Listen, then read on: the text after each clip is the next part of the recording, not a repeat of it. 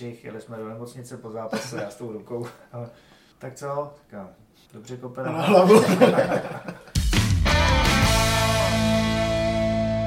Čau, vítám vás u dalšího dílu podcastu o českém a slovenském MMA a dnešními hosty jsou Radim Král z MMA Shorties. Ahoj. Dále tady je legenda bojových sportů a můj oblíbený sportovní komentátor Petr Pino Ondruš. Ahoj. A mám radost, že můžeme přivítat i jeho ženu Míšu. Ahoj. Já taky. Dneska je sobota a my nemůžeme začít ničím jiným než tím, co se stalo ve čtvrtek. A to byl event Prague Fight Night, který byl poměrně rozporuplný, když budu mluvit diplomaticky, a je kolem toho hodně otázek. Já tomu třeba absolutně moc teďka nerozumím, že byl event, který se jmenoval Prague Fight Night a tam představili novou organizaci Fight Arena. Znamená to teda, že Prague Fight Night už nikdy neuslyšíme, že to byl jenom jako jednorázový výstřel? No já doufám upřímně, že ne. Že už o nich neuslyšíme po té organizační stránce. To absolutně nezvládli, po sportovní dobrý, ale pokud jako si někdo bude otvírat hubu na zápasníky, tak... Koho myslíš? Myslím slečnu Senetovou. Jo, takže začali jsme v pozitivním duchu, to je dobře. Ne, jakoby v rámci toho eventu tam bylo jako spoustu věcí zvláštních, ale myslím si, že jako vrchol amatérismu a jako neumětelství, aby si organizátoři veřejně na svých soukromých instagramových profilech stěžovali na svoje hlavní hvězdy, díky kterým tam vůbec někdo přišel a vůbec někoho ten zápas zajímal. A oni ho pak jako se třou, že to je neprofesionál. Tak, kde to jsme? To musím říct, že teda byla šílenost a Patrik měl od začátku jako pravdu, protože tohleto, co se tam jako dělo, ten nápad jako původně asi dělat vážení na lodi nebyl špatný. To, že nevyšlo počasí, je druhá věc, ale měli nějak zareagovat, tohle to prostě je nemožný, jo. Jestli někdo někdy schazoval, tak ví moc dobře, jak na tom jsou ty kluci, jak psychicky, tak fyzicky jsou úplně vyschlí. Ale je nemožný, aby někdy byli jako ve 40 stupňovém vendru, to je prostě blbost. No a přesně jak jste říkali, jako, že někdo hejtuje svého hlavního zápasníka, díky kterému tam přišlo těch 500 lidí, tak si myslím, že to je jako úplná absurdita. Hlavně to znova, že předtím můžeš zajelat do kohouta, taky úplně nesmyslně. No. Vlastně se opřela do nějakých kluků z ochranek a tak, přitom je to prostě 80% těch zápasníků stojí na dveřích a dělají tady tu práci, takže je to úplně... No je pravda, pořád se to opakuje, vlastně na amatérismus. Vlastně je to vůči zápasníků. O čem mluvíte, jo, a je spíš směšná s těma svýma Chanelama. A jak je vůbec možný, že někdo zastává takovou funkci a má vlastně nulovou úctu k těm, kteří pro ně jsou nejdůležitější? Prostě pro organizaci jsou důležité dvě věci, jsou to zápasníci a fanoušci. A i o své největší hvězdy dokážou jako se takhle starat, tak je to vůbec možný, že někdo takovýhle tam funguje? Tak se líbí Karešovým, to je hezká holka. Líbí se Karešovi a Kareš teda podle vás tam figuruje ještě pořád v Prague Fight Night? Tak podle mě, já jsem se o tomhle tématu vůbec nechtěl bavit, pro mě to je mrtvola, do který se nekope, ale a hlavně on si vůbec nezaslouží tuhletu pozornost.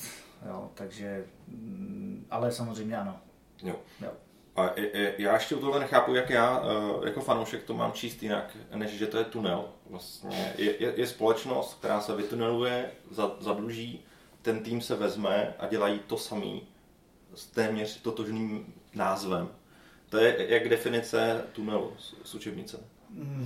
Já myslím, že to chápete velmi dobře. Jo, ono to takhle už jako má nějakou dlouhodobější jako tendenci, to bylo V5, že jo, to bylo XFN, před V5 tam se snažil ještě dělat něco s Andym Smečkou, ten ho vykopal. No a teď je to další jako nějaký investor, ale a já jsem říkal, že o tom nechci bavit, tak radši nejde. Tak přejdeme. Jo, ok, pojďme. Můžeme říct něco ty. Ale ty zápasy byly dobrý, ne?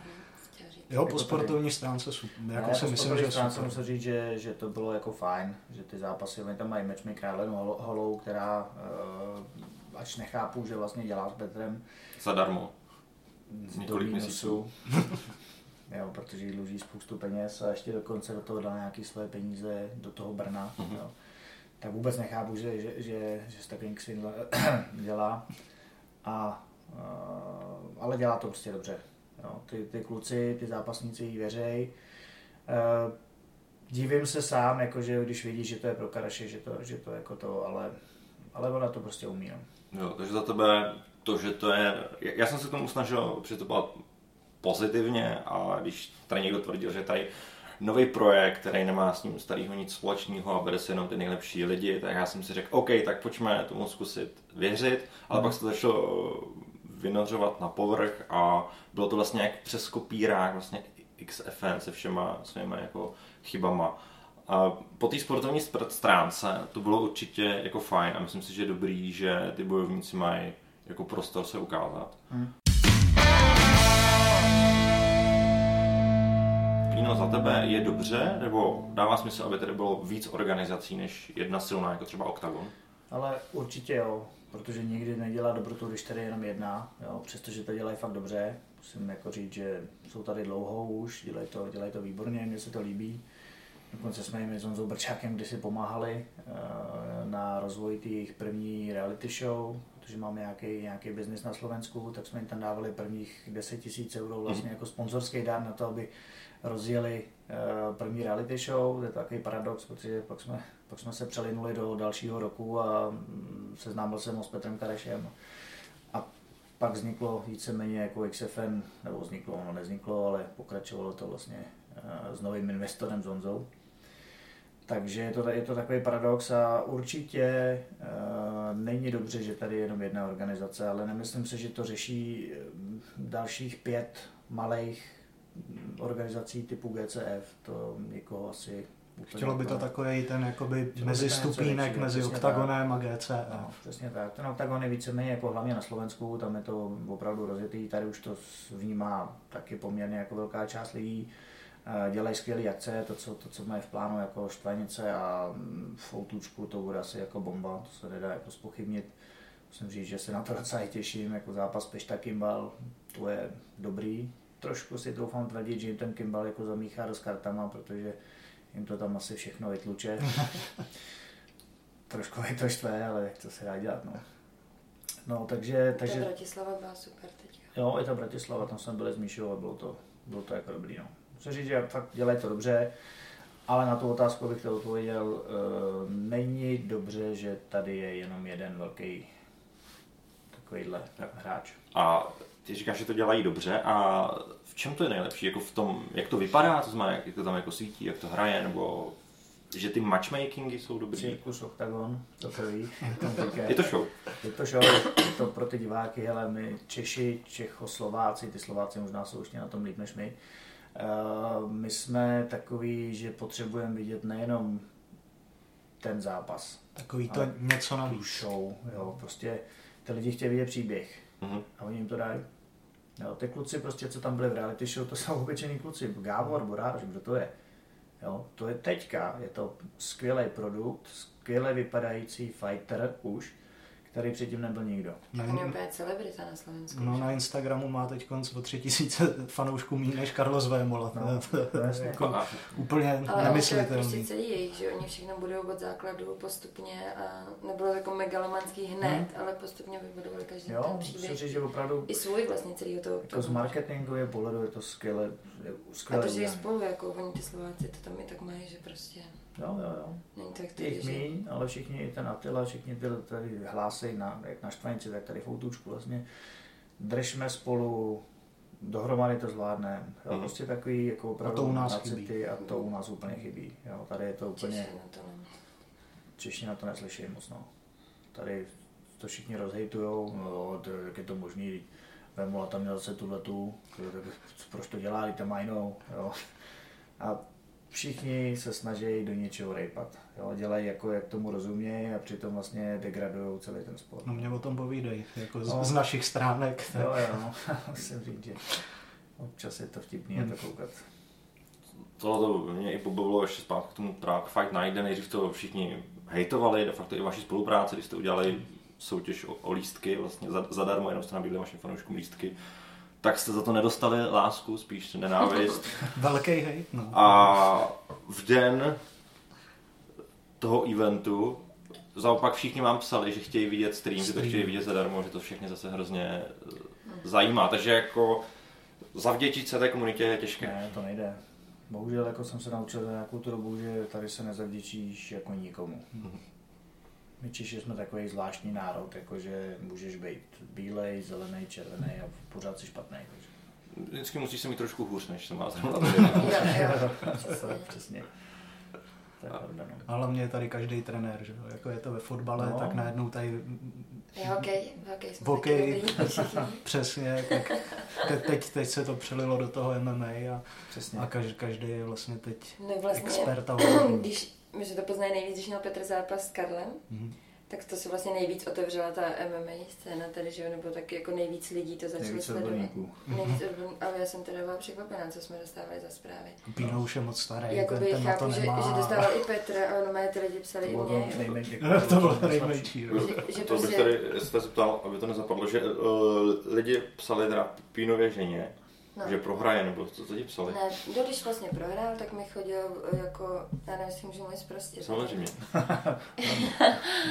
No, tak mi chodil jako třeba ty blondětá kundo, doufám, že jsem byla blondětá, doufám, že už se odstěhujete z té Prahy. Až takový že ti neskončil na mozaiku ten tvůj kripl.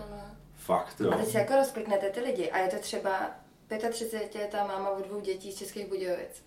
Jo, a teď si říkám, dobrý, tak je to třeba kamarádka, tak je to třeba kamarádka Karla, nebo tak se dělám na přáteli, nic. Tak je to třeba kamarádka jiných MMA zápasníků, že do toho vidí, nebo zná tu komunitu, nic prostě. Nebo další ten z Kutní Hory taxikář, ten mě otravoval dlouho. Ten přece, tak jsem mu pak psala, ať udělá kotolo, pak se vozila aspoň. To je prostě třeba 150 kg člověk, jako který má fotku u monitoru, a je to taxikář z Kutní Hory. A psal nám vlastně, že úplně taky, že jsem DNA, že on je kripl a... To je strašný hnus. Tak to jsme ještě teda v hejtech na tom docela dobře, na naší straně. Ale já jsem si říkala, když někdo napíše ještě pod komentář, pod fotku, jako se, že byl dobrý, ale že no, jestli někdo dělá práci s tím, že se jako najde mě a napíše mi zprávu soukromou, jo. To je strašidelný. A co bylo teda pak, že vlastně když rozjede ten hejt a pak jim teda Karel vlastně řekl, ať už se na to vykašlou, že Petr má rodinu, ať nás nechají bejt. Tak ty lidi normálně začali zase psát jakoby kladně. No, takže oni od té doby, ty lidi, ty hejtři, ty největší, co tam mu psali, ať jako chcípne, že to je dement, starý, tak normálně začali psát a začali mu vlastně fandit všichni. Protože Karel řekl, že je vlastně Pino dobrý. Manipulátor. Ne? A že Karel řekl, že Pino uznává a že Kincl je hajzl, tak všichni začali Pinovi. A začali to a paní Kinclová. Dostali k oblihu a byli... Což mi přišlo ještě víc strašidelný, jak jsou ty lidi vlastně zmanipulovatelní. Hrozně, ale... A že no, já jsem měla strach úplně, jako jsem z těch fanoušků od toho Karla. On za to jako nemůže asi, co má za sebou za lidi, ale...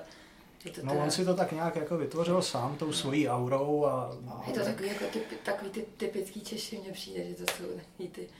Mně to přijde jako, když to řeknu tak, tak jsou to voliči Babiše. No, SPD a... Jo, takový ten hejt a... No. Že to někdo dokáže přinést do osobní roviny, mi přijde strašně smutný. No, šílený. Jako. No, my tam potom jedou, jak jsme točili vlastně to video vtipný s tím Peugeotem. No. Tak, takový úplně trapný komentáře, kde máš značku, ty hrdino. Že to lidi brali. Že to ani nepochopili tu značku. Vůbec. A potom, jako v tom zápase, buď rád, že se jakhle dopadne, že nejsi mrtvej. No. Ty ksindle. To je fakt jako šílený, jako takovýhle. Ale vždycky to bylo samozřejmě jenom přes monitor, že jo? No jasně. Někdo osobně ti někdy nic neřekl. Osobně ne, to se vlastně... Nejvtipnější na tom bylo to... Ty lidi se dopří ještě vyfotit s váma. Že jsem mě pak jako potkal třeba někoho, nějaká ženská mě hejtovala, nějaká taková fakt jako blbka tlustá. Mě hejtovala někde na tom YouTube kanálu a pak jsem si jako pamatoval, no víš, si ji pamatuju, já na těch si moc nejsem, tak si ji pamatovala, potkali jsme ji jako ve Van Clubu s Vémolou. A ona, pojď sem, já se to vyfotím. Říkám, proč?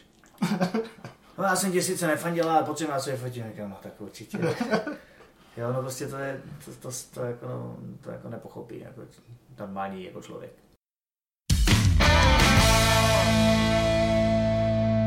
Jak jsi zmínil to video, to bylo začátek trash talku v Čechách, bylo to tak? Předtím to nikdo tolik nedělal. Víceméně nikdo to tady nedělal, no. My jsme tenkrát trošičku mě do toho natlačili, já na to moc nejsem. ale... Řekl ti, tady máš Peugeota, tady projít na mory. Ne, to už jsme tak vymysleli s Míšou, protože on samozřejmě, byla taková parodie na to, jak on se furt prezentuje ty drahý káry a hodinky a brýle a Calvin Klein trička, že jo. No tak jsme udělali takovou jako lehce parodii na to a musím říct, že se nám to docela povedlo. Já myslím, že nadsázka to byla pěkná. Jako, přijeli jsme za kámošem do servisu a říkám, ale co tady máš jako největší šrot? A samozřejmě líto, že to zrovna byl takovýhle krásný Peugeot, ale měl tam ještě lepší a to nejezdilo, no. Tak jsme to vymysleli. Koupil jsem si budík, nalepil jsem si to na ruku a... Bylo to skvělý, bylo to video, který si pamatuju jako doteď, což se jako ostatním trošku říct nedá. Pili jsme pivo a řekli jsme, ale tak na to zareagujeme. U piva vznikají ty nejlepší nápady. Přesně tak, takže cítil piva tady.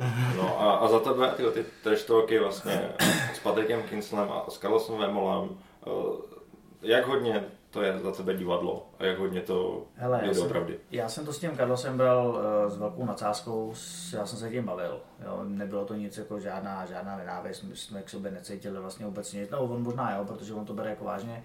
Já jsem to neřešil vůbec do nějaké určité míry, než se to někam přelinulo, ale ono to trošku pomáhá k tomu jako se trošku hecnout na ten zápas.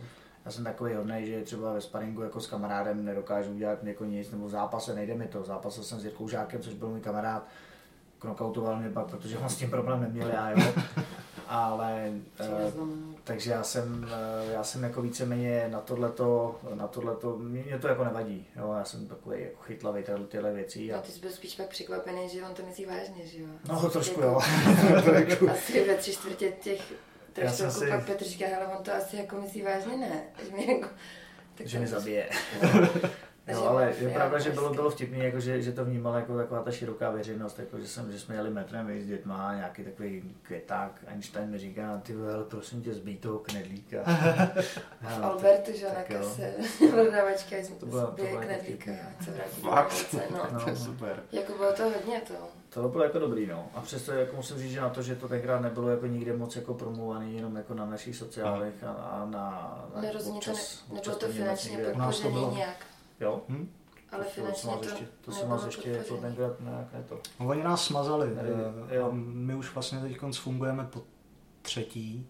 Právě dvakrát nás smazali za nějaké porušování. Jednou to bylo kvůli videům UFC. Aha. Takže vlastně furt jdeme znovu. To jsem nějak vůbec neregistroval. No každopádně ještě k tomu taštelku, tak vlastně to bylo s Karlosem, tam to podle mě, jako za mě to bylo docela v pohodě a řízený, jako že jsme si to dělali, jako jak jsme chtěli a nikdo nám to nekecal. No a pak to samozřejmě bylo s tím Patrikem, což do toho teda kecal už jakoby Péťa Kradešu hodně. Přivýval olej do ohně. Jo. A myslím si, že tam jako zůstalo hodně toho oleje jako mezi náma a musím říct, že jako doteďka to není asi úplně... A ty jsi byl s Patrikem předtím kamarád? Nebo... Jako kamarádi jsme asi nebyli, ale byli jsme jako úplně v pohodě. No. Tak on je, já ho beru jako sportovce, jako za mě je Patrik nejlepší jako MMA zápasník u nás. A tak ho prostě beru, tak jsme ho brali předtím a nebyli jsme kamarádi, že bychom pili pivo, protože on ho nepije. Ale byli jsme párkrát vlastně ve Varech, když jsme tam měli nějaký meeting, vlastně XFN, tak vlastně tam byl a jako byli jsme úplně v pohodě. No a pak samozřejmě tam začal jako přilévat ten Petr manipulátor nějaký olej a bylo tam víc a pak jako on se zachoval blbě, já jsem na to reagoval, ale už to bylo taky hodně osobný, on si to hodně vzal osobně, já už pak taky. A přece jenom to bylo tak, jako, že on je o 10 let mladší, nebo já jsem to tak, že je o 10 let mladší a že by měl mít nějakou jako pokoru, která tam nebyla. Možná jsem se trošku urazil. No. Ale je to zase ten podnět byl prostě daný od pana, od Voldemorda. A v čem to spočívalo? Jakože říkal, a teď běž a uraž mu rodinu.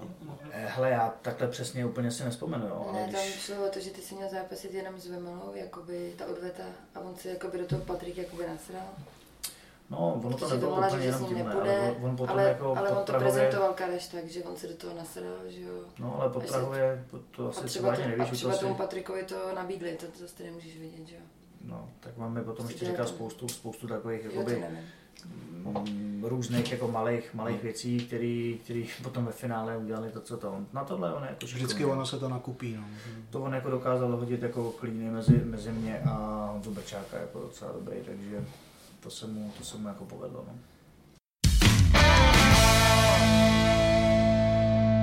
A jaký jsou tvé plány teďka jako zápasníka?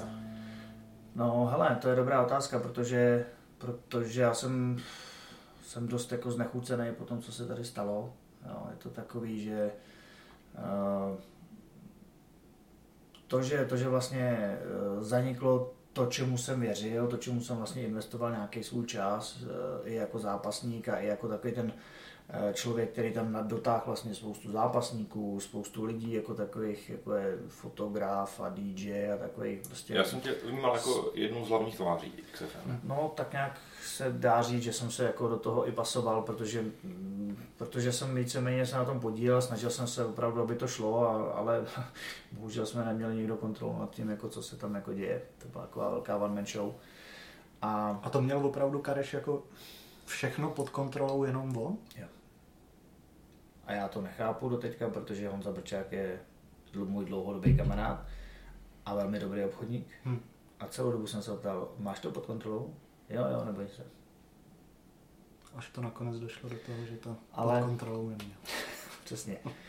No, takže, no a já jsem vlastně tam natáhl jako většinu zápasníků, kterým cítím teďka takovou jako morální povinnost se nějak jako postarat, takže, protože vlastně nemají kde zápasit, jo, takový kluci jako Monster Kníže a Fidži, jo, a těch lidí je tam, já nevím, 20, tak se prostě pro ně snažím teďka v rámci nějaký svojí nový agentury, se tomu dá říct, vznikla nějaká University of Real Fighters agentura, s kterou vlastně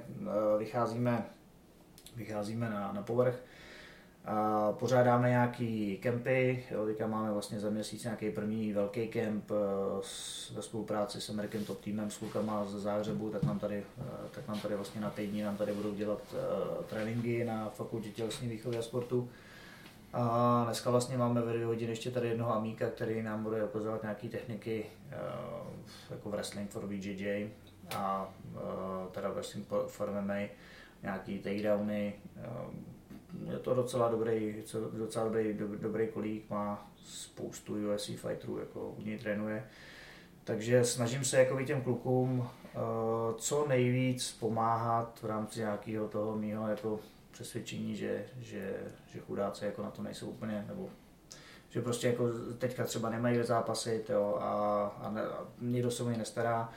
Tak se snažím prostřednictvím jakoby téhletý univerzity se jim snažím jako dávat co nejvíc, jo, takže možnosti trénovat, některé kluky mám i zaměstnaný, jako protože mám nějaký svůj biznis. Snažím se jim dávat nějaký rozvoj i psychický s tou fakultou tělesné výchovy a sportu, to máme nějakou dohodu, že v rámci nějakého vzdělání pro ty kluky. Takže jako plány jsou veliký, uvidíme do jaké míry bude ta odezva z druhé strany, tak jestli to bude stejný nadšení jako z té mojí strany, když ne, no tak uvidíme. No. A z druhé strany to myslíš, že strany je zápasníků? Ze strany zápasníků, no tak já už jsem se taky tak jako trošku poučil, jakože ne všichni jsou stejní jako já, že by tomu obětovali jako všechno.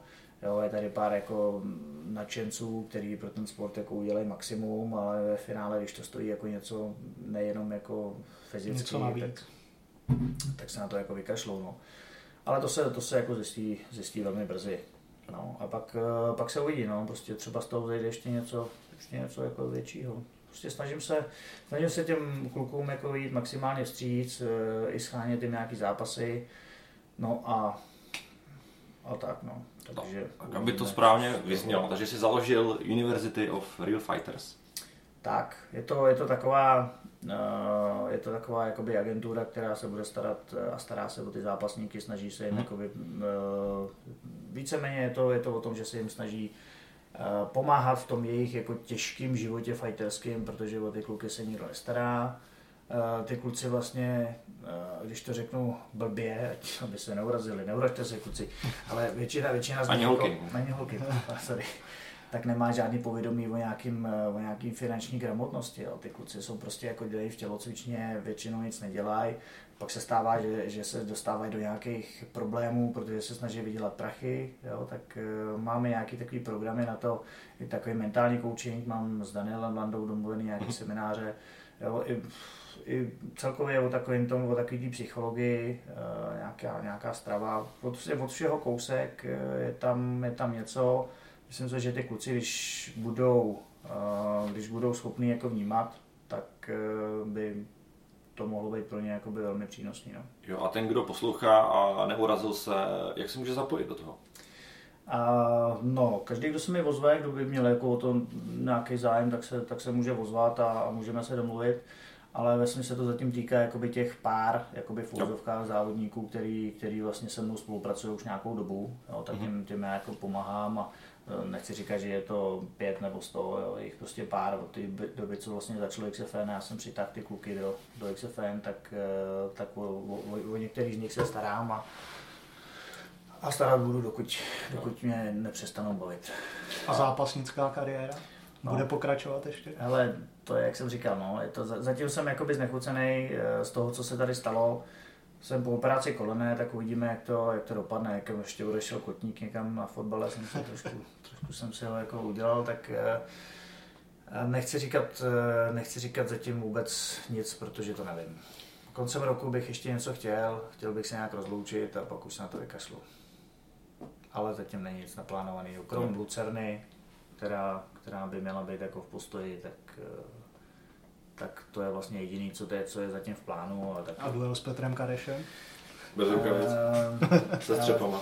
Ať s rukavicema, bez rukavic, s gumovýma medvídkama, je mi to jedno. Jo, samozřejmě sportovně to nedává žádný smysl, on do toho nikdy nepůjde. Tak já bych samozřejmě byl rád. No. Nejle to nějakým barmským boxu nebo něčím takovým. A jenom ještě k té University of Real Fighters, tak pokud nechtějí lidi třeba psát Pínovi přímo, tak to můžou na Instagramu napsat tam.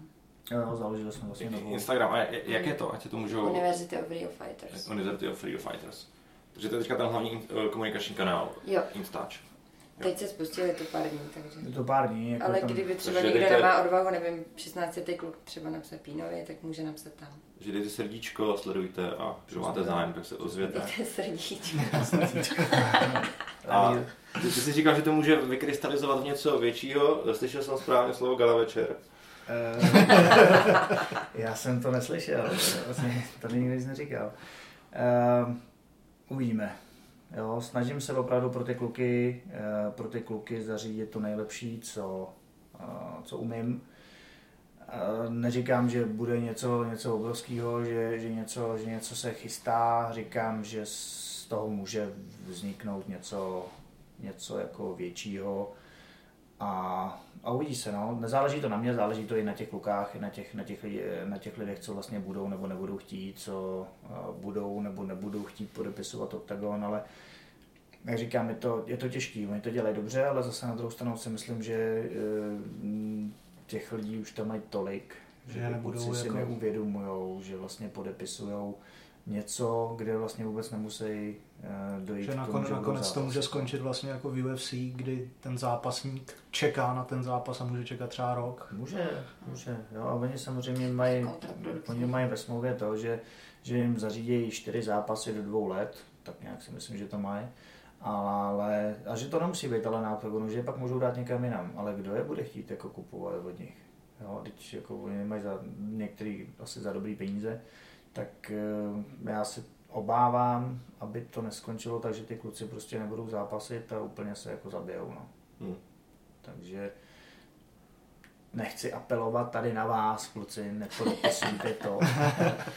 Ale ne, Ondra je borec, musím říct, že to dělá s Pavlem Nerudou velmi dobře, ale prostě měli by víc myslet i na ty kluky, než jenom na ty prachy.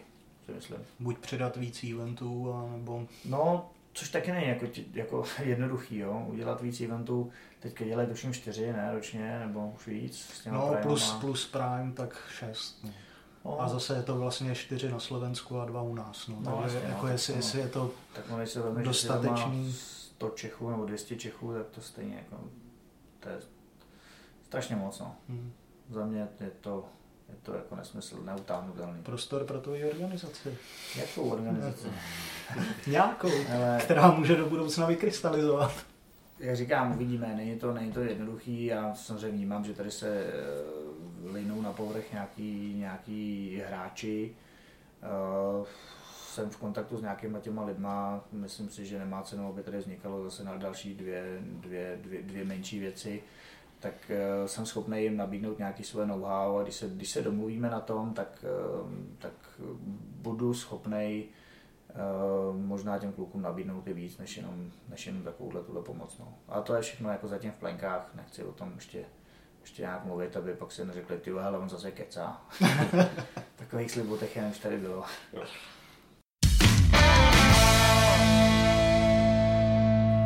Ty vlastně teďka zastupuješ mladší kluky, myslím, že ty máš zkušenost s KSV. Jak je těžký dneska pro zápasníka se dostat ven mimo Českou republiku? No, musíš být dobrý. Jo. Musíš mít asi nějakého manažera, který má známosti jako ve světě. A to je vlastně všechno. Stačí být dobrý, no. Stačí být dobrý. Jo, a hlavně takhle, musíš mít i tak nějak tu svoji hlavu nastavenou na to, že nejde jenom o ten šerdok, jo, a jde o to vlastně se ukázat, tak chci zápasit, no můžu prohrát, to se jako stane. Ale jsou tady lidi, kteří koukají jenom na ty zelený a červený čísla nebo puntíky a tyhle, to KSV tam já nejdu, tam bych prohrál. Jo, no dobře, a co chceš dělat, budeš na GCF, no tak jako budu, no, dostanu 5000, ale budu mít jako zelený puntík a pak možná za 5 let už budeš starý, aha. No, tak uvidíme.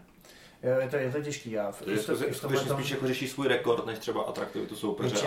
Většina těch kluků, jako co mají v plánu se někam dostat do budoucna, tak to řešejí, jo, já se snažím právě i s tímhletím jim jako pomáhat, protože je fakt, že před těma 10-15 lety, když jsem začínal, tak to bylo 14, tak to bylo jako jinak a de facto mi to bylo jedno, já jsem nastupoval proti komukoliv a jako nekoukal jsem na, tenkrát možná Šardok ještě ani nebyl, nebo byl, jsem ale... možná ani nevěděl, proti komu dáš. Ale víc, no, párkrát se taky stalo. To dneska by je prostě úplně nemyslitelný, že... Jo, ale je pravda, že zjistit všechno o těch zápasnicích. No,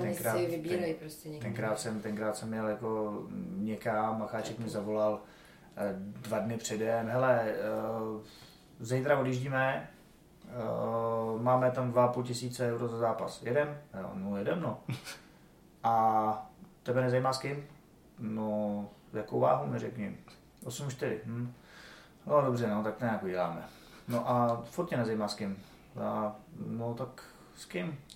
Pak mi řekl jméno a já, no tak dobrý, tak nějak. Petr Kareš. To bylo za 15 euro. Dokonce. To bylo za 15 euro, to bylo dobrý. Ale jako musím říct, že od té doby jako jsem v Polsku známější než tady. Jo, teď už třeba tolik ne, ale když jsem tam jako jezdil, já jsem tam vlastně půl roku po tom zápase, já jsem dostal zlomenou ruku, tak jsem 3 měsíce byl mimo. 3 měsíce potom jsem tam byl na nějakém mistrovství Evropy v čínském boxu, v sandě. A mě tam ty lidi doma zdravili jak poloboha. No a i když jsme začínali spolu, že jo? Tak no. Jsme jeli do Polska taky na nějaký zápas tvůj. A vlastně recepční a atakační hodně tějí podpis, že jo, na benzínkách. A tady říkám, to máš domluvený tady na mě balí, že jo, tak tady dělá v Polsku. Tak to zase smála, no, tak tam znali všichni. Je fakt, že ty Poláci to žerou jako strašně. Tam je to úplně o něčem jiném. A ty jsem šel teda proti Polákovi, to se byl s nějakým Bělorusem, myslím. Jo, to byl Bělorus, ne? Měli mě za místního. Je pravda, že jako jak jsem zápasil s Khalidovem, tak jsem udělal jako super zápas a do té doby jsem tam byl úplně jak bůh, protože do té doby vlastně s ním nikdo nevydržel jako 2 kola. Jo. Tam on to všechno sekal nebo škrtil do 2 do 3 minut a hlavně za mě si první kolo vyhrál. To nevím, možná... Já jsem stříhal teď ten tvůj zápas, jo, takže já to mám nakoukaný, takže já si myslím, ale že... za mě taky. Jo, Já si myslím, že první kolo šlo jako za tebou. Nevím, jak to hodnotili tam rozhodčí. Ale každopádně no, asi stejně, protože to byla remíza po dvou kolech a mě už to koukalo jako blbě z ruky, tak, takže ono tenkrát to bylo vlastně na dvě kola a extra round. Extra round. A nastavili jako jedno kolo, no, mě už to jako už to třetí minuty, nebo 3 minuty 40 to bylo, myslím, kdy mi tam koupnul hajky a to byla taková blbost, jsem koukal dolů jako na nohu a říkám, že to ti nesežeru, nejsem debil. Jo, tak jsem tam jen tak jako ledabile dal tu ruku, no ale on to asi občas jako kopal už, tak jako docela to tam, no říkám, ty vole, docela dobrý. Jo, jako, byl to jak koněr, úplně takový jako fakt, říkám, ty vole, no na nic, tak jsem boxoval, konec kola, jdu do rohu a říkám, ty vole, to je divný, mi to kouká jako takhle z toho. A tam byl Míra Šafra tenkrát, místo Macháčka a vlastně tam byl ještě ten Michal Bitner. Říkám, hele, nemáš typovačku, to je jako fakt mi to koukalo takhle jako ven, jako ne z kůže, ale jenom to, tyhle, nemám, tak jsem to zamáš, říkám, dobrý. A tam bylo tenkrát vlastně, to bylo 2008 a tam bylo 5000 diváků, jo, tenkrát. To bylo KSV 10, 13, to bylo jako opravdu, musím říct, že to jsem jako čuměl, že fakt krásná hala, takový amfiteátr, fakt jako nádherný to bylo. Přesně, odzápasil jsem, sice se zlomenou rukou, dobitej jak pes, ale ty lidi, tam bylo stovky lidí, tam chodilo a fotilo se v nemocnici, ježi, ty jsi zápasil s Khalidovem, to není možné. Sestřičky, to říkám, ještě mladý a co jako. A vtipný bylo, je pravda, že taková historka, jeli jsme vlastně do haly a vlastně řidič ve velkém vitu, že jo, kouká na mě pořád do zrcátka, zpátky do zrcátka, ten co je, ty vole. Zápasí s Mamedem, viď? A on, co je, ty vole? On je dobrý. A já, jo, já taky, prosím tě. Zase do zrcátka, to říkám, do prdele, co je? A on dobře kope na hlavu. Říkám, hele, prosím tě, to já taky, ty vole, je to jedno. A on, jo, střih, jeli jsme do nemocnice po zápase, já s tou rukou. A tak co? Říkám, dobře kope na hlavu. No, já to říkal. Kokote. Ale bylo to vtipný. Já musím říct, že to je jako super člověk, jakože přišel po zápase a jako strašně jako milej. Já teď o něm právě psal do Fighters magazínu. Já jsem to zaregistroval, no. Tak teď potom se brali, nebo... No. To je nějaká taková ta malá jako... Za 14 dní byl vyšetřovaný pro krádeže. No. A to je jako otázka, jak to je nebo není, no. Tak. A ona tam, jako ta jejich čečenská parta, tak bohují, jak to je. No to je právě ono, že vlastně on se mi vůbec jako nezdál jako osobnost, jako vůbec jako Čečen, jo? Že to není žádný takový, jako znám pár těch Čečenců až na jednoho nebo na dva, na toho našeho obchánka, tak jsou to takový jako šmejdi, jo? Vyčuraný a si takový tvrdý a tohle takový fakt jako milý člověk. On už získal jakoby tu polskou naturalitu a... Možná ano. Právě vždycky mi přišel jako osobnost, který vzhlížejí i ty Poláci. Jo, právě jsem si říkal, napíšu tady ten článek a když se o něj zajímám a... No to mi právě úplně nadchlo, jak vlastně v tom Polsku i ty diváci, jo. Já jsem tam přijel a tam vlastně uprostřed billboardu jejich největší polská hvězda Čečenec, Petr Kareš. Ano, okej. Tak jo, a tak všichni i ty Poláci na mě čuměli, jako a ty jako jsi tady co? Já, no zápasem tady, jo. Tak, a s kým? No ale vím tady, s Mamedem, jo, ty jo. No tak já no. No a pak vlastně jsem, co vlastně byl úplně pro mě jako novinka, že já jsem vlastně začal jako mlátit v fouzovkách, oni viděli, že mám zlomenou ruku, druhý kolo, a začali vyfandit Poláci. No to není možný, úplně jsem z toho byl tak jako zaskočený. No vlastně střih, potom jsem tam byl rok poté, vlastně na té pyramidě, to bylo 2009 tuším, tak tam jsem vlastně měl 3 zápasy, ve třetím jsem prohrál s Dave Douglasem a tam vlastně mě fandili mě od začátku. No, ale jakože prostě je pravda, že první zápas jsem šel s Italem, který měl orlici na zádech, tak ten jsem měl, když se divím. Druhý zápas jsem šel s Chorvatem, protože se zranil Petr Fialka, Polák, jako kdybych šel s ním, tak mě asi nefandí. A to jsem to knockoutoval, no a vlastně třetí zápas jsem šel vlastně taky s Nepolákem, takže, ale musím říct, že teda od začátku do konce mi teda fandili a fotili se se mnou potom, no fakt jsem takový Polák, no, myslím. Bylo to fajn. Paráda. Myslíš, že se nějaká česká organizace dostane někdy na úroveň KSV? Ne. Myslím si, že ne, protože oni jsou tady strašně, nebo takhle, nemůžu říct, že ne, ale tam je ten trh jiný. Jo, tam... Když dokážou uspořádat gala pro 66 000, tak... My jsme tam s Míšou byli na KSV v Krakově, v té samé hale, co bylo UFC. Tam bylo 18 000 lidí. Na UFC tam bylo 13.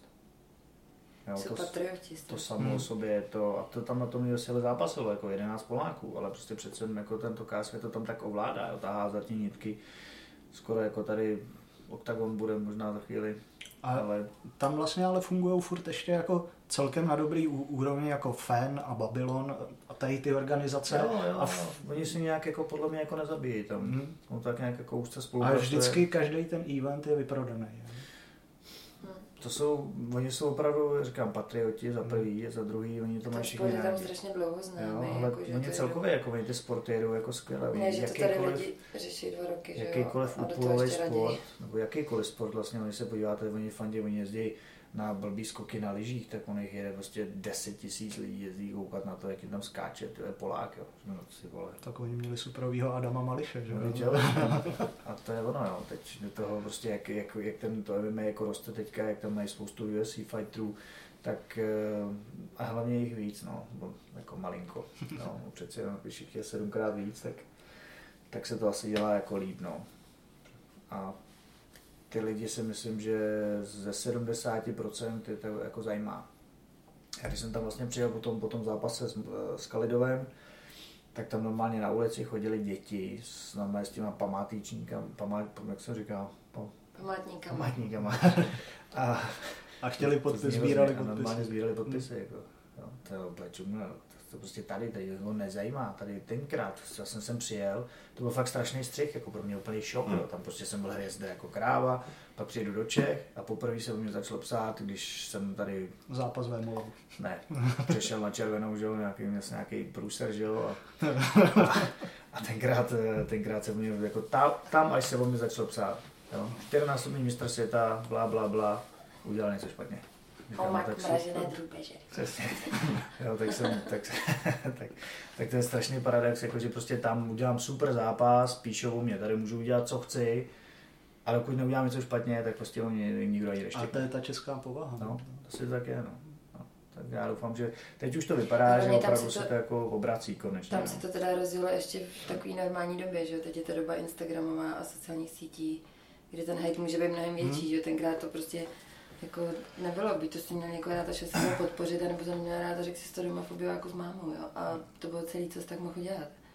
Teď prostě jenom ty tam perou. Ale prostě... oni ani teď tam jako nejedou, hej, já sleduju ty polské stránky a jako tam prostě taky držej neuvěřitelně při sobě, jo. Jo, je pravda. Prostě mají prostě z té doby taky naučení a my jsme tady jak... Já se znám s tím redaktorem, jak dělá to MMA News, bylo, a taky on říkal, a to jako má sledovanost docela dobrou.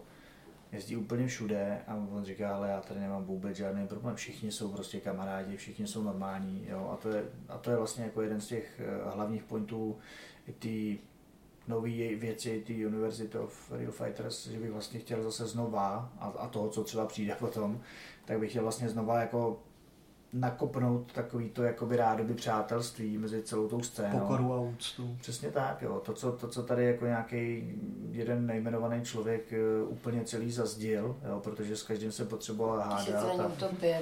Všechno, no, tak možná... Ale tak ty lidi musí se zase navyknout. No, ale je to o tom, že prostě je to kurva sport, ne?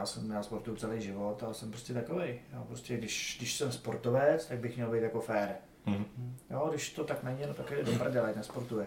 Ale tohle, to já si to jako, můj názor takový je, jo, hele, můžou se to vydělávat prachy, můžou se tom jako utopit nějaký prachy, ale do prdele, když si řekneme, že prostě tady budu zápasit a nebudu zápasit jinde v tenhle datum, tak to tak má být. A ne, že si tady jako podržím někoho úmyslně, mu řeknu, hele, já budu zápasit a pak jako cverna odejdu a budu zápasit jinde, protože dostanu za 500 € nebo 500 € víc, jo. To jsou věci, které si myslím, že se jako nedělají, no. Takže bys tam chtěl vrátit takovou tu fair play hlavně celou, že? Přesně tak. Jo, a je fakt, že... I ten sport celkem očistit od těch všech fairplay myšleno nejenom v Oktagonu, ale i jako na úrovni těch funkcionářů. No tam to začíná, no. To, jako to, že zápasníci budou fair, to, jako, to si tak nějak doufám tvrdí, že by to mělo být jako daný, jo, i když jako není. Ale hlavně ty lidi, co jsou jako zatím, tak by měli být, jako dřív tady platila nějaká taková nepsaná dohoda, že se prostě všichni řekli, hele, ty, já budu dělat event leden, březen, září, prosinec, jo, každý si prostě řekl, každý promotér si řekl, no já budu dělat teda tohle, nechceš tohle vyměnit, to je blbý, to se tam jako blbě to, dneska, jo, nebo teď už možná třeba to bude asi jinak, ale do nějaké určité doby se to tady hádalo úmyslně, se dávaly stejné termíny. Ale stejný jakože na den, to no, je... Na hodiny. Neuvěřitelné. No, úplně prostě jako blbost, jo. Jako no, tak to dělal jenom jeden člověk, ne? No a jako jo, občas se to stane, že to prostě jako nevíde, ale je to třeba Liberec a Brno, tak to nikoho jako netrápí. Ale jako ještě to bylo Brno, Ostrava, tak je to jako blbý, no. Já jsem teda byl jako na obou dvou místech. No, je to strašně trapný, jo.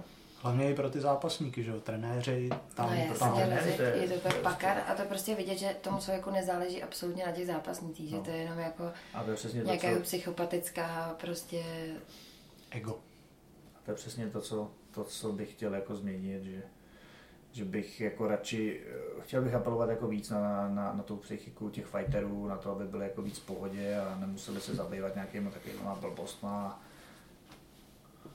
a i to se týká těch, to samé se týká jakoby těch promotérů, aby nevymysleli žádné jako levárny a ani na ty fightery, ani na jejich trenéry, jo. To se tady občas jako něco takového děje a je to, jako stál se z toho šílený biznis. No. No, možná to je dobře, ale furt si myslím, že by tam mělo být zachovány nějaký pravidla, který jako přece do prdele, to bojový sport. Jo. Já si nedovedu představit, že bych monstrově řekl, ale poslouchej, budeš zápasit v říjnu a pak mu řekl, ono to nebude, ale budeš zápasit příští rok. No tak jako já, jako člověk. To já sám bych se cítil blbě. Ten jako člověk neutrhne hlavu. No ale ono vás moc není už takovýhle, víš. No, to já vím, no. Já bych rád apeloval zase na všechny, aby prostě byli normální ty lidi. Teď jako do prdele ten píseček je tak malý, že prostě tady někdo někoho jako takhle podělá a prostě už se nezazápasí. A jsi říkal, že že v tom je biznis, ale ne zas ještě takovej, protože evidentně tu první organizaci to už jako položilo. To znamená, peníze se v tom začínají točit, ale ne pořád těch jako objemech, aby to bylo jako... Tak to bylo napálení celý, univerzálně. Tam to bylo složitý, no. No asi pokud by se neuspořádávaly zápasy jako Rytmus Marpo a Konečný, tak asi by se na tom vydělalo. No a ještě to se tam, když ty... Ono se na tom vydělalo, akorát se to nějak rozsypalo. Někomu do kapsy. A když ty jsi vlastně byl v centru dění, na to se nemůžu nezeptat, čí to byl vlastně jako nápad, že tam bude Rytmus Marpo, jako všichni s tím souhlasili, všichni proto byli nadšený, jak je to tam vůbec probíhala ta geneze toho? Já si myslím, že jako ať byl ten nejmenovaný člověk jakkoliv jako špatnej, tak tohle byl jako jeho nápad. Jo, prostě přišel normálně za Marpem a zeptal se z ničeho nic, hele, co kdyby si? Nechceš si ho vyzkoušet? No, to je jedno. Jo, pak se zeptal Rytmuse a řekl mu, proč ne? Rytmus neřekl, že by šel s Marpem.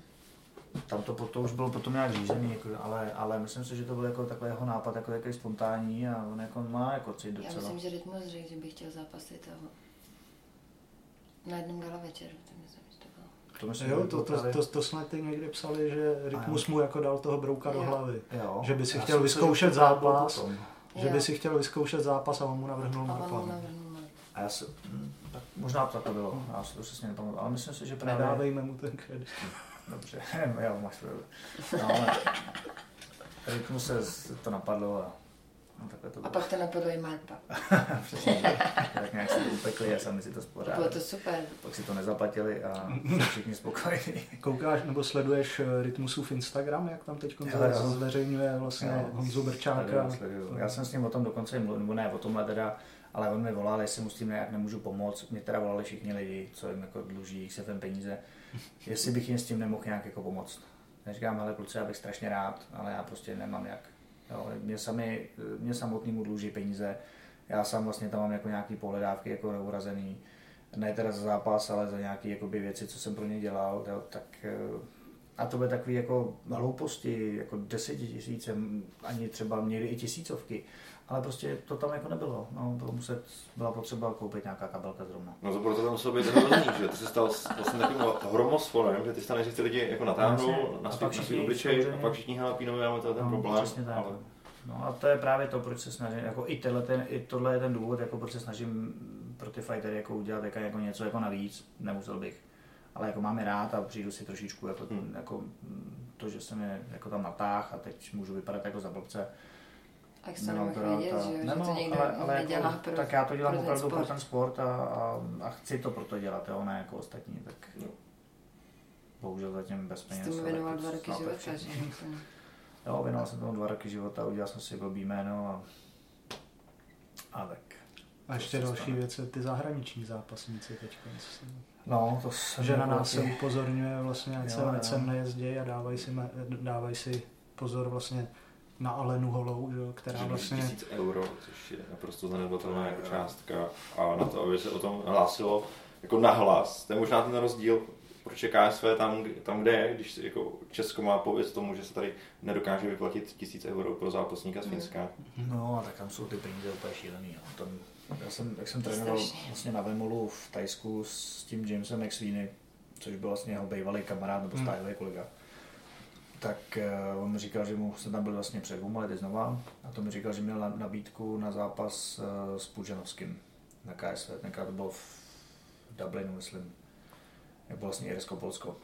A protože on je jako původně Ir McSweeney, takže by to bylo jako takový derbíčko. Jakože tam byl pár s Maňkovským a to bylo jako fakt jako pěkný večer, taky 60 000 diváků vyprodaných, to je jako nesmysl. No a za tomu nabízeli 300 000 €. To je ta vysněná meta Karlose Vémoly, to nedávno zmínil. To je vlastně Ne, to on říkal, ne, 100 000. 100 000 má teď koncetu, že by šeli klidně s Machem Muradovem za 100 000. On je hrozně prodejnej. To říkal Bošine. Jo, on říkal, že nikdy, to říkal vlastně Mach, že by nikdy nešel s Vémolou, s Monstrem. No. A pak druhý den Vémola řekne ve sportu, klidně že zase za 100 000, proč ne? Potřebuji koupit nový králíky zlatý. Ještě srnku přikoupit další. Chci, to mě je líto teda. Jsem viděl, jak tam běhá na tom mramoru, to jsem teda... Jako on se mě stará asi dobře o ty zvířata, ale teda srnka na mramoru, to mě líto. Srnka se úplně nepovedla, no. Si myslím teda. Já jsem mluvil teď, než jsem v obraze. Ale srnka... Karlo si koupil srnku. Jako opravdovou srnku. Malý, prostě to Bambi. No. Bambiho a běhá tam prostě v tom domě, na tom domoru s tou jeho prstelí. Doma. Dobře, proč vlastně ne? Žijeme v krásné době. Vedle krokodýlů a tučňáků, vedle krokodýla, tak tam běhá srnka. No. Kdyby zdražili krmení pro krokodýla, tak to má. Nebo pro žraloky. To je dobré. Já tady mám ještě jedno téma na závěr, co jsem se chtěl zeptat, jestli to už zmínil, že pracuješ na psychice svých stájových koní, když to řeknu takhle, a že máš nějaký semináře s Danielem Landou, který vím, že se tomu nějakým způsobem zabývá. Já se chci zeptat, jak to je důležitý a jak to tomu může změnit, když máš průměrného zápasníka a začneš pracovat na jeho psychice, psychickým nastavení, kam ho až můžeš dostat, tak mu to může pomoci. Ale může mu to pomoct hodně, protože podle mě hlava je 95% úspěchu. Jo, když se podíváš třeba, viděli jsme teďka Luboše Rausera na tom nejmenovaném večeru a on na tréninku zbije úplně všechny.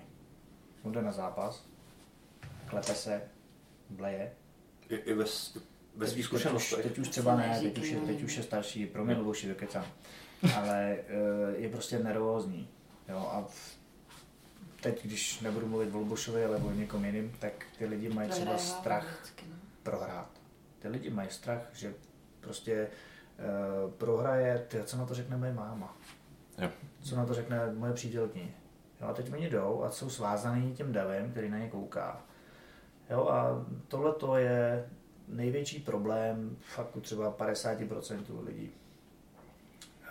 Ten mentální coaching je důležitý v tom, že krom toho, že samozřejmě tě hodí do stavu, že je ti to vlastně jedno, že jsi vlastně připravený, dokáže ti zvednout to sebevědomí, že hele, ty trénuješ tady, seš prostě skvělej, máš naladěný nohy, ruce, hlavu, seš prostě bezvadnej, nemáš důvod se bát čehokoliv, nezajímá tě to, co je okolo, ty si prostě seš tady soustředěný na ten svůj cíl a tam jdeš. Jo. Pracuje se na tom, nevím, třeba 2 měsíce před tím zápasem, každý týden jakoby 1 sezení, před tím zápasem je lehký, třeba naladěný, takovýhle. A já jsem třeba nikdy neměl problém s tou psychikou, ale musím říct, že i s tímhletím, protože je fakt, že tady roste to taky, jo. A jako mě bylo jedno, jestli jsem před 10 nebo 4 tisícima lidí, nikdy jsem s tím problém úplně jako neměl, ale fakt, že tady ty hejtři, co do mě jako do mě a do Míši jako docela šily, tak to možná, aniž bych já to vnímal, tak to možná mohlo mít trošičku jako nějaký takový... Podlomí ti to trošku tu psychiku. Ne, já si myslím, jak si nastupoval s tím Kinclem a bučili na tebe, že to teda bylo jako... No je pravda, že to mě úplně jako příjemně nebylo. To tě teda rozhodilo slušně. Jsem v Praze, co to je za debily, jo. Ono mezi náma teda oni jako házeli i klinky, protože tam byl jako takový zvláštní publikum, jo. Rytmu se nenáviděli.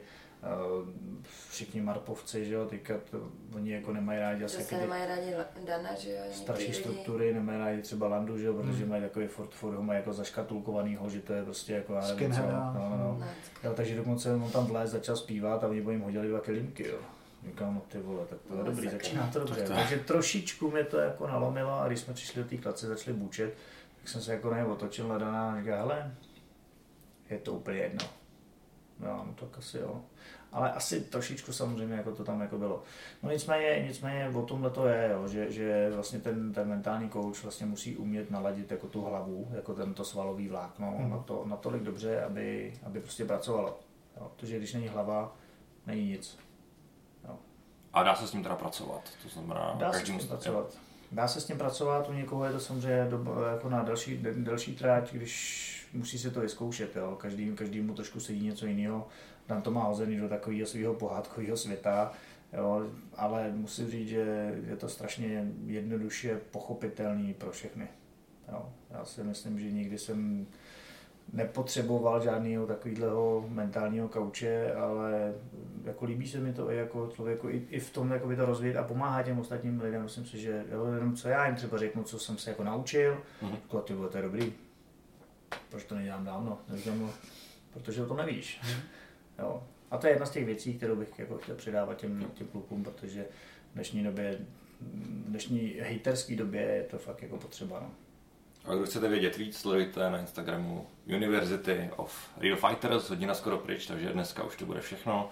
Díky všem, kdo jste doposlouchali až do konce a příště možná přijde i Pavel Terbušek. Mějte se, díky, čau. Ahoj. Ahoj.